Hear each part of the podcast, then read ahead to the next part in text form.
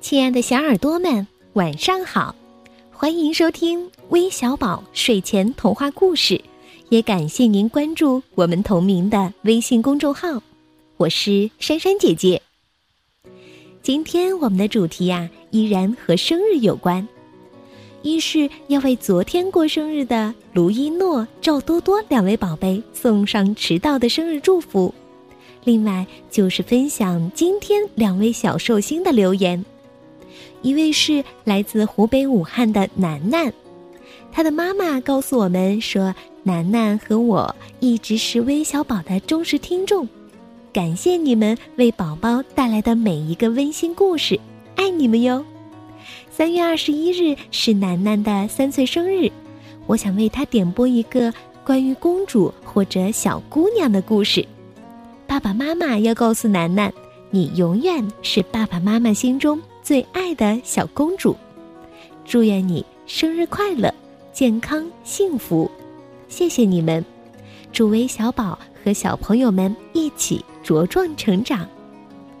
另外一位是来自福建厦门的程兆轩，他说：“我希望微小宝睡前童话故事能越办越好，珊珊姐姐和橘子姐姐讲的故事能让更多宝贝收听到。三月二十一日是我的生日，我想听到一个关于狗狗的故事。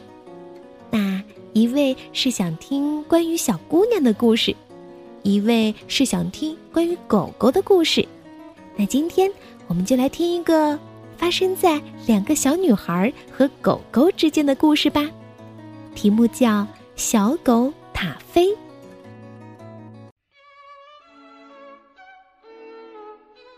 林培先生上了年纪，腿脚呀不方便，他很发愁，不能带小狗塔菲散步了。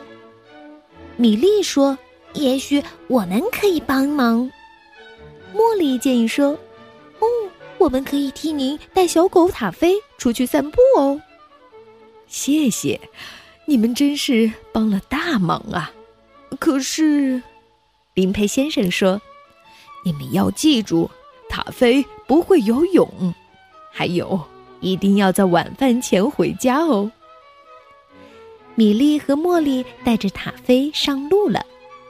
每经过一个路灯，他们都要停一会儿。他们和其他的小狗打招呼。所有的人都喜欢塔菲，这让米莉和茉莉很高兴。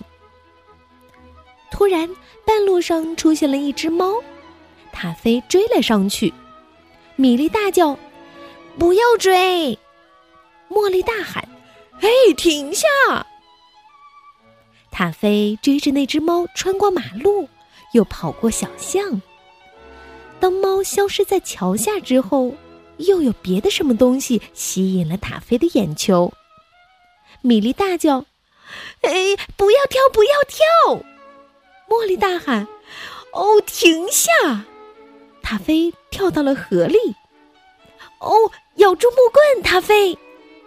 米莉和茉莉喊着：“我们会救你的。”哦，请救救塔菲，他不会游泳，而且他一定要在晚饭前回到家。米莉和茉莉大声喊道，但渔夫来得太迟了。咬住木棍，塔菲！渔夫喊道。哦，请救救塔菲，他不会游泳，而且他一定要在晚饭前回到家里。米莉和茉莉大声喊道。但游泳的小朋友游得太慢了。咬住木棍，塔菲！游泳的小朋友大声喊：“嗯，请救救塔菲，他不会游泳，而且他一定要在晚饭前回到家里。”米莉和茉莉大声喊道，但划船的人离得太远了。咬住木棍，塔菲！划船的人喊道。塔菲紧紧地咬住木棍，渐渐飘过灯塔，飘向大海。米莉哭着说：“ 请，请，请救救塔菲！”紧急急救中心的飞行员问：“情况紧急吗？”茉莉也哭着说：“嗯，塔塔菲不会游泳，而且他必须准时回家吃饭。直升飞机把浑身湿漉漉的塔菲从海里吊了起来。飞行员喊道：“嘿，不要乱动，塔菲。”嗯，谢谢，太谢谢你了。米莉和茉莉说：“现在我们必须带塔菲回家吃晚饭了。”嘿，走吧，塔菲！米莉温柔的哄着他：“走吧，塔菲！”茉莉轻声恳求他：“我们就快要到家了。”还没吃晚饭，塔菲就睡着了。咦，这真是太奇怪了。林培先生说：“谢谢你们，塔菲，今天的散步一定很愉快。”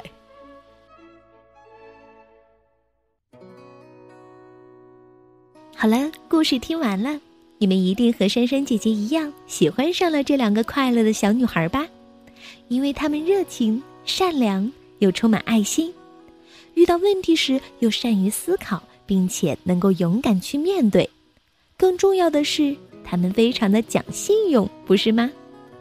相信你们一定会做得更好的。我们明天再见吧，晚安。